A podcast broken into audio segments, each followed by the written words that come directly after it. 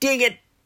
Uh, hello, and welcome to something new on the Macho Movie Man podcast. It's not a regular episode, it is something I like to call the Saturday Rundown, which will be a shorter show uh, that will obviously come out on Saturdays, uh, where I'll have a few movies to review. I won't go into them in detail like I do on Tuesdays with the main movie of the week. Uh, and it's going to be four films that I'm going to be reviewing that I've all seen within the last week. Uh, and then I'll have a little bit of movie news as well, but not a lot of movie news because there's not a lot of big movie news coming out right now uh, because of the pandemic, so on and so forth. But there have been one or two interesting things that uh, I'd like to have a quick word about. But uh, yeah, so we're gonna start off our first review uh, ever on the Saturday Rundown. Uh, it's gonna be a movie called Slaxx. Uh, it's a twenty. It was made in twenty twenty, but it's being released in twenty twenty one. Slaxx is a Canadian horror movie about a set a pair of murderous jeans. Yep, it's a movie about killer pants. Just when you think they could not make something in a movie out to be a uh, psychotic serial killing murderer, they make a Killer Jeans movie. Uh, so yeah, so the premise is ridiculous, uh, but there's more to this movie than just killer pants. You know, this movie is set in this retail shop. Uh, after hours, it's closed for the night, but all the employees are there because they have this big unveiling the following morning of their new collection involving these jeans that when you put them on they automatically adjust to your body size. They're called um I think they're called super shapers. You know, they've like SS on like their logo is an SS, which automatically like who who marketed who who is the marketing team behind that? Who looked at that and was like, yeah, no, having having an SS symbol on your uh, on the RCA jeans is not going to cause any offense, even beyond the fact that they're going to kill people. Uh, I hope some uh, to quote The Simpsons. I hope someone got fired for that blunder. So yeah, and basically, the jeans come alive. They start killing the employees. The new the new girl who's just gotten a job there uh, wants to try and stop them, wants to try and make sure they don't get out, tries to find out why they're killing people.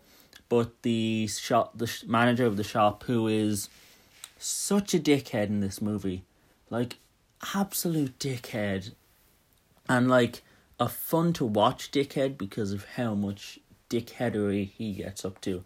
Uh, he doesn't care about the fact that his staff are being murdered one by one.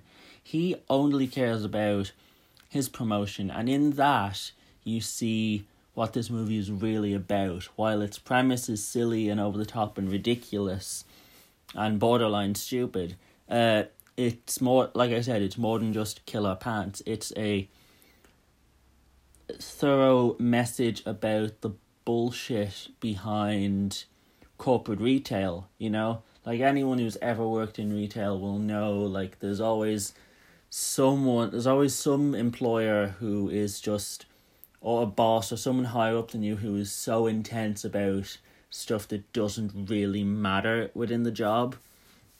Uh and that's put up here and also just the corporate uh, the fakeness of uh, corporate retail insofar as you know they'll be like oh it's fair trade it's this it's that when in reality it's not you know? So it's very and it's also it also touches on the ethics of the fashion industry and the ethics of consumerism and the ethics of capitalism and there's a very ethics based uh, thread throughout this whole film of like yes, it's wrong, and are we falling for the bullshit, or so on and so forth.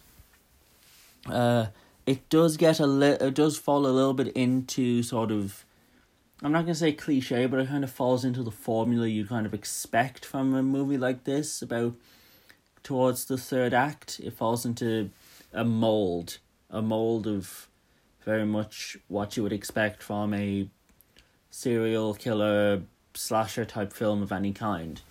Uh, so it, so it does dip a little bit in the third act, but its message is still good. It has some really great kills, a lot of gore. Like this movie, it likes its blood. Uh, the performances are fine. Like there's nothing earth shattering in terms of the acting. The guy who plays Craig, the manager, is a great dickhead. Like he's really good in the role. Uh, direction is fine. Uh, it's a movie. It's a movie that kind of does a fair bit with its premise, but I don't think it goes the full way. Maybe it goes maybe eighty percent with the possibilities that it could have done. Uh, so I don't think it's anything mind blowing. It's nothing. It doesn't change the horror genre. It doesn't change the slasher genre, but it's a fun little movie that I would recommend. You know, I'd say it's kind of seven, eight out of ten. Uh, maybe I'll look back on it later down the line, maybe a little harsher, but it's fun. You know, it's a fun movie, and I have a soft spot for anything that's fun and weird, and this is fun and weird. Uh, speaking of weird, uh, the second movie I want to talk about was called Welcome to the Dollhouse. This was a 1995 coming of age film uh, starring a lead actress by the name of Heather Matarazzo. And it's pretty much that. It's a very indie. It's a very indie film, sort of independent. There's no huge names. The only other person in the movie who I would know of is Eric Mabus, Malbus. I've never been able to pronounce his name properly, but he's from Ugly Betty, so there's some nostalgia for that. Uh, and yeah, it's basically a coming of age story about a girl who is bullied from pretty much everyone in her life, from her classmates to her family to just the world in general towards her. And it's basically her going through these daily struggles, you know? It's it's it's almost like a live action version of Meg from Family Guy, but with a more bleak sense of humor, not so much over the top like Family Guy. Uh, it's by far and away the cruelest coming of age film I think I've ever seen. Like it is pitch black comedy. Uh, you know, there's these people are just literally mean to her for no other reason other than they think she's ugly, and yeah, so it's it's very easy to sympathize with this main character Dawn Wiener, uh, because you know she's thirteen, she's getting bullied. Her parents don't really care. The mother is horrendous to her. She's very much in the shadow of her younger sister and I won't give anything away, but there's certain moments in this film that have that are real dark humor gut busters you know that kind of laugh where you're just kind of it's a mixture of laughing and then just oh god with the horror of the situation uh you know and she falls in love with a member of her older brother's band uh despite the fact he is much older. So there's a lot of coming of age cliches in a sense. You know, like there's the bully who is bullying her, but he also kind of likes her, and all these different relationships and parent issues and and so on and so forth. But the thing is, it none of it's ever fully put to bed in a sense. Like it is a movie that doesn't fully care about resolution in a way, but not in a way that is kind of insulting. It's a way that makes it feel realistic. Like things happen, and there's no easy easy solutions, and sometimes you just have to put up with the shit that you're dealt with. Uh, and that's pretty much what this movie is about. It's like the cruelty of growing up and the fact that you can't really change anything about it, and things are just gonna happen, and you're just gonna have to get through them. So it's not. So it is very. It's off kilter, I think is the word I would use. But uh, and that's another film that I would highly recommend. Welcome to the Dollhouse. It's from nineteen ninety five. I don't I don't think it's on any of the streaming sites, but if you look online, you can find it. One film that is on a streaming site is Veronica Guerin, and It's on Disney Plus, uh, within the Disney Star, the Star section. But uh, Veronica Guerin, it's kind of an Irish film, like it's set in Ireland in the nineties, although it's from a really weird. It's a really strange combination of things, you know? It's this pre Celtic Tiger 90s Ireland setting and story with uh, Cate Blanchett, so like world famous actress, Jerry Bruckheimer, like one of Hollywood's biggest producers at that well, 2003 yeah he's still big and Joel Schumacher the guy behind the Lost Boys and unfortunately Batman and Robin so it just feels like four weird elements coming together to make a movie that is quite low key. Like in Joel Schumacher films, there's always some form of like really homoerotic elements in certain ways. Like even in Lost Boys, you know, within the first 20 minutes, there's a shirtless guy on a beach wearing purple and playing saxophone.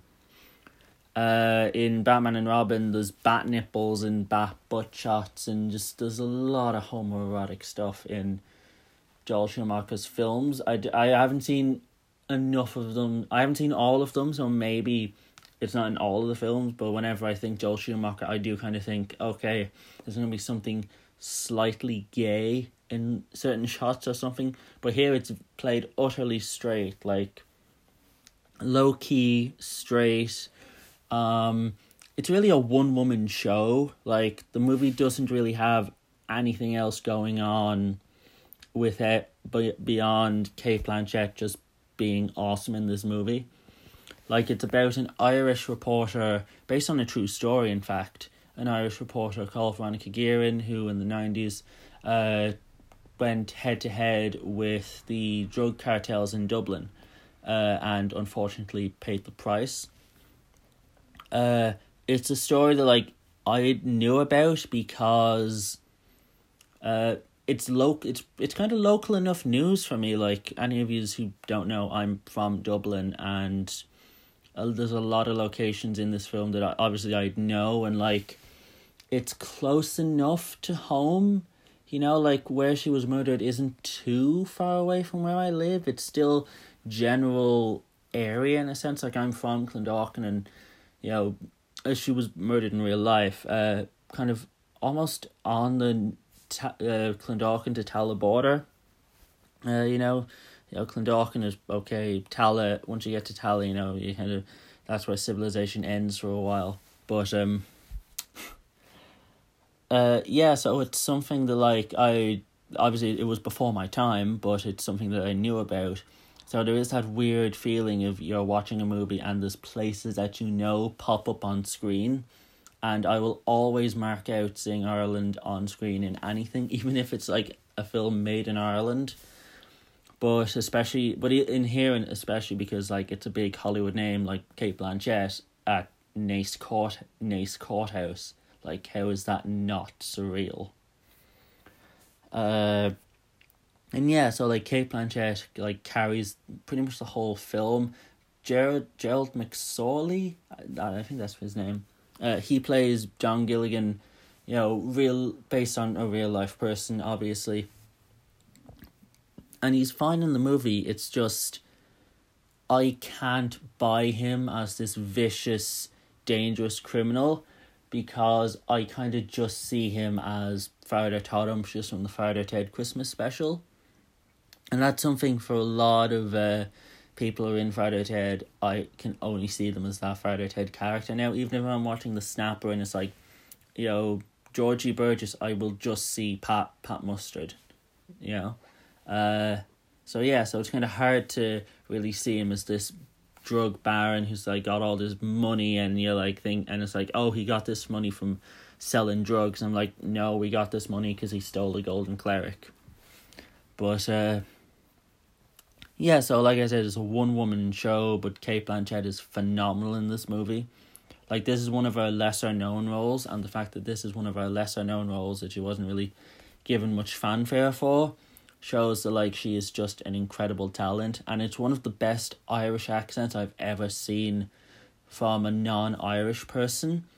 Like it's like her Irish accent is so good in this that I kind of forgot that it was an accent after a little while. You know, she just really she got it because you know his the history of Hollywood cinema is just littered with terrible, awful, horrendous Irish accents. I could make a list of shite accents in movies. Uh, you know, even that like that is always been an issue. You know, whether it's Julia Roberts in uh, Michael Collins, Tommy Lee Jones in Blown Away, Tom Cruise in Far and Away. Uh, for some reason, Jamie Dornan in Wild Mountain Thyme, despite the fact that he is fucking Irish. Well, he's from Northern Ireland, but he's from this goddamn country. Why is his accent so bad? Uh, yes, uh, oh, and Sean Connery in The Untouchables. It, the list goes on and on. But this is one of the few Irish accents I've seen from a non Irish actor where I'm just like, wow, that's really fucking good.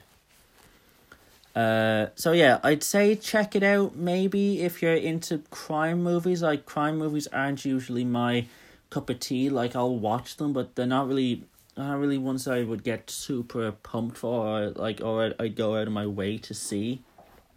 Yeah, we would need to have like a interesting premise or like an actor that I like in it, or a director that I like. Like if it's a Scorsese crime film, obviously I will watch because it's Scorsese for God's sakes. But other than that, uh, yeah, maybe give it a watch, maybe not. It's up to you. It's it's not something you have to go out of your way to see, but I think it is. It's a nice. It's a. It's a. It's not a nice movie because like it's it's sad, uh, and it gets a little cheesy at the end. Uh, well, it's cheesy for like Irish audiences. Maybe if you're American or from the UK and you don't really understand why it's cheesy for us, then you might like the ending of the movie. But uh, oh, an an, an element of the end of the movie. Uh, other than that, you know, it will kind of make a few people cringe. Uh, but yeah, so watch it if you want. If you're into crime movies, I'd recommend it. It's on it's on uh, Star on Disney Plus. Uh, it's a, it's a decent movie, you know. Uh, and then the fourth and final movie is uh, Kiki's Delivery Service, uh, which is a Studio Ghibli film from the late 80s. Uh, first off, I'm not a huge anime guy. Like, I've tried a couple times to get into anime and I just, I haven't been able to. Uh, and oh, and I know for, and I know more than enough uh, anime fans in my life uh, to where I will I would genuinely I did genuinely try for them and for myself, uh, but that was sort of TV show wise. Uh, anime films I'm I have a better grasp of. Uh, I love uh, Studio Ghibli. Any of the films I've seen from them have been phenomenal so far. Now, and I've seen kind of the big hitters like Spirited Away, Princess Mononoke, um, the the Wind Rises, uh, what else? Um, My Neighbor Totoro.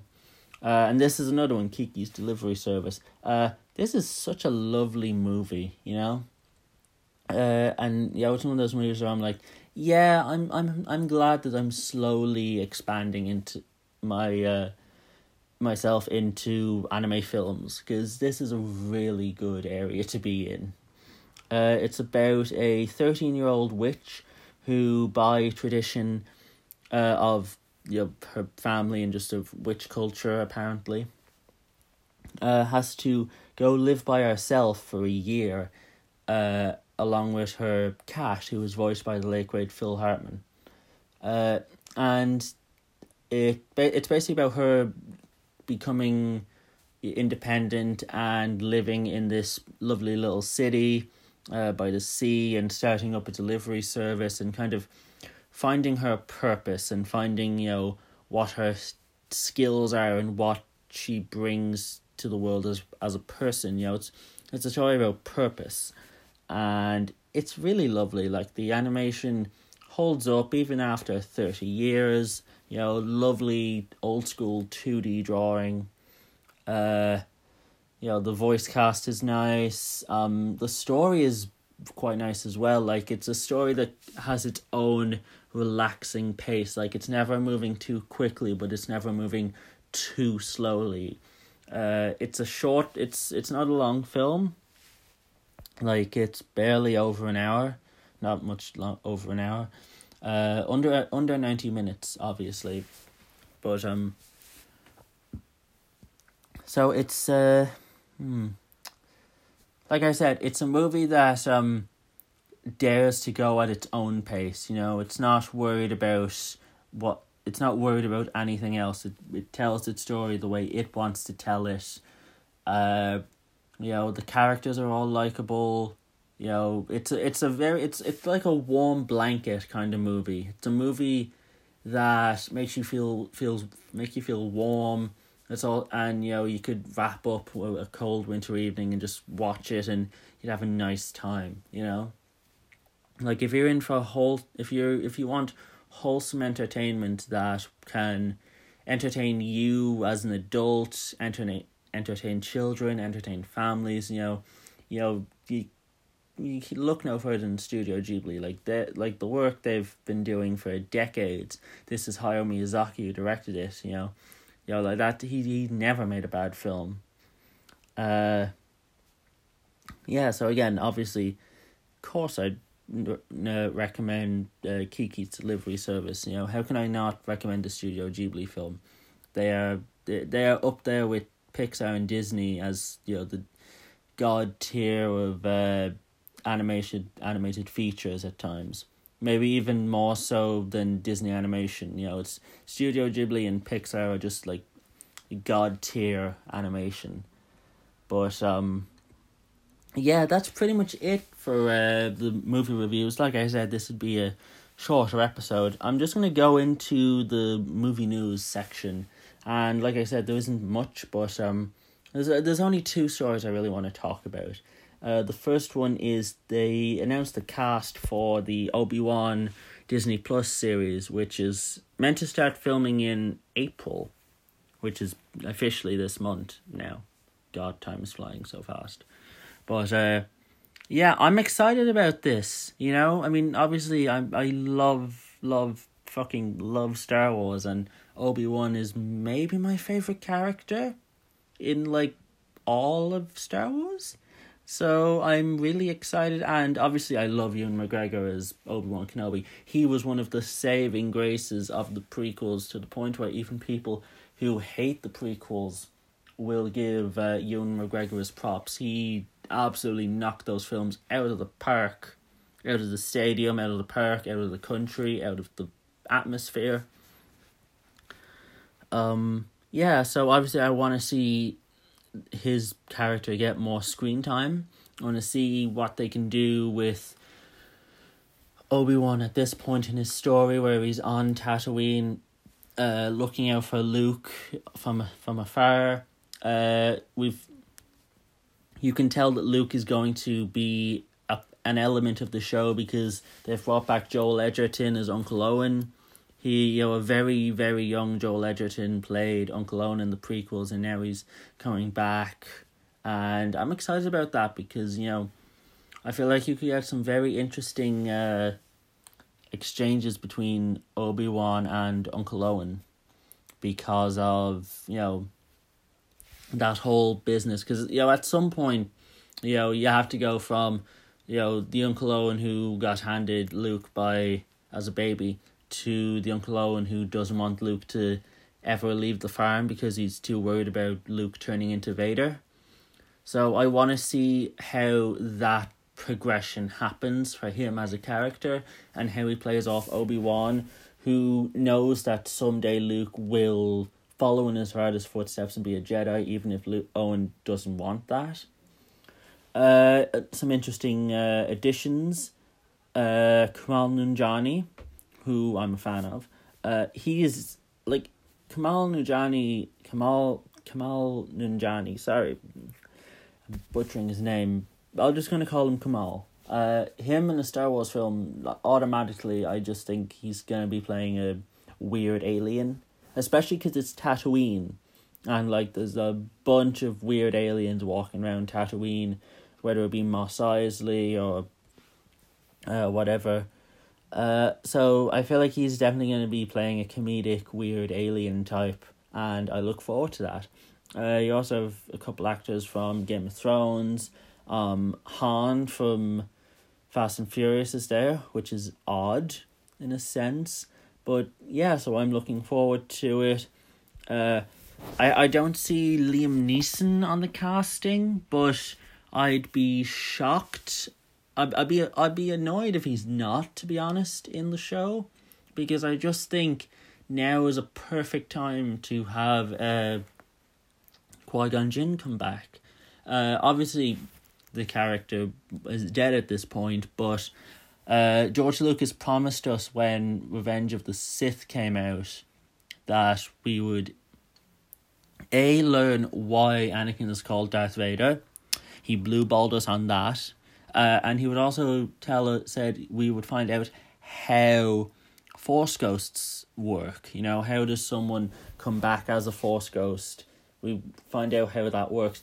Uh, he blue balled us on that as well, big time, because he just it just was like Yoda was like, oh, Qui Qui Gon Jinn, do this. He has, come back. He has, and it's like you're never told how, uh, he's come back, and we never see him coming back, and I feel like, uh, the point in time where Obi Wan is in the story at this point when the show is happening I feel it'd be a perfect time to bring Qui Gon back to have a discussion with Obi Wan about you know Obi Wan failing Anakin as a mentor, as a friend, and how that affects him and how that affects Qui Gon's feelings towards Obi Wan because Obi Wan kept his promise, but in the fact that he trained Anakin, but he couldn't keep Anakin from falling to the dark side. So I feel like that'd be a really cool scene that would just be yeah like just awesome in a way and also be a lovely mirror to luke and yoda's scene from the last jedi. Uh so yeah that's pretty much it for the obi-wan casting news. I just wanted to talk about it because i kind of wanted to talk about star wars for a little bit because i haven't done that on this podcast yet. Maybe i will again at some point you know? Uh I, there's a lot of things i like to talk about uh, and then the other one is news that just broke yesterday. Um, the fact that we are getting a Knives two sequels to the twenty nineteen film Knives Out, uh, which was whopper.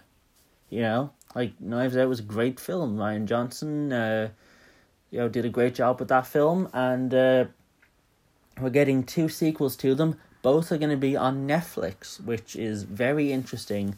This is the first time I can recall where a theatrically a, a theatrically released film is going to have sequels that are Netflix exclusive, uh, unless Netflix decides to put them out in cinemas. You know, if cinemas are still around by the time we get Knives Out two, I hope I really really hope they are. Oh please God, but um, yeah, I'm I'm looking forward to any Knives Out sequels. I want to see where they take the character of uh, Benoit Blanc because I think every the Thrombeys are kind of that story is finished in a way. Like I, part of me isn't sure if I'd want to return to uh, the same story as the first one. You know, like I feel like those characters in the Drysdale family have run their course. Uh, even the character of like Marta, I think she's run her course as well so I feel I feel like they they'll, they'll probably go like an Ag- Agatha Christie, Hercule Poirot route of you know Daniel Craig is going to be the main character in these films, but the cast and plot will tra- change from film to film around him. Like he'll go off and solve another crime and another crime, and this is going to be you know Knives Out, but it's just the Benoit Blanc, you know, adventures. Uh, so yeah, so that's pretty much it. Just me saying, hey, Knives Out news, I'm looking forward to it. Obi Wan news, I'm looking forward to it. Yeah, so it's uh uh, we're coming up on half an hour now, so it is a much shorter episode than usual. Because uh, obviously, I'm not going in depth about box office breakdowns or fun facts about pre production and post production and step by step through all the films. Uh, if you follow me on Instagram, you may see reviews for some of these films coming soon. Uh, and until next time, uh, this has been the Saturday rundown on the Macho Ma- on the Macho Movie Man podcast. Thank you all for listening, and uh, I will be back on Tuesday. Uh, I'm I have not finalized what the film of next week will be, but or if there will be a guest on. Uh, but I will get on that soon, and uh, you'll know when I release the episode what it'll be. Uh, but until then, thank you and goodbye. Thank you for listening, and I will see you guys soon.